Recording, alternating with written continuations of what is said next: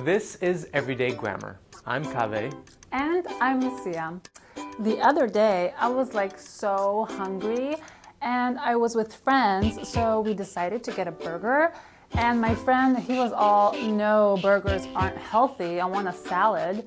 And everyone was like, just stop with your healthy food, live a little. Yeah, I know what you mean. I was craving junk food the other day as well. And my coworker was all, no, I can't eat junk food for lunch. It's so unhealthy. Anyway, we ended up getting some sushi.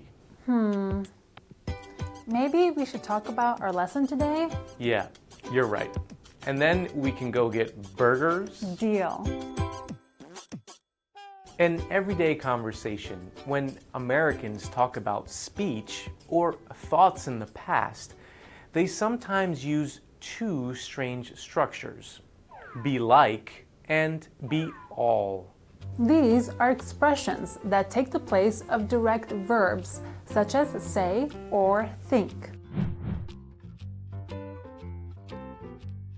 In these examples, I was like means I said.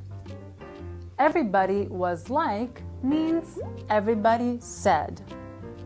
And he was all and my coworker was all takes the place of he said and my coworker said. Just remember that these structures are informal and generally not used in writing. But it is still useful to know them if you are ever listening to a native speaker.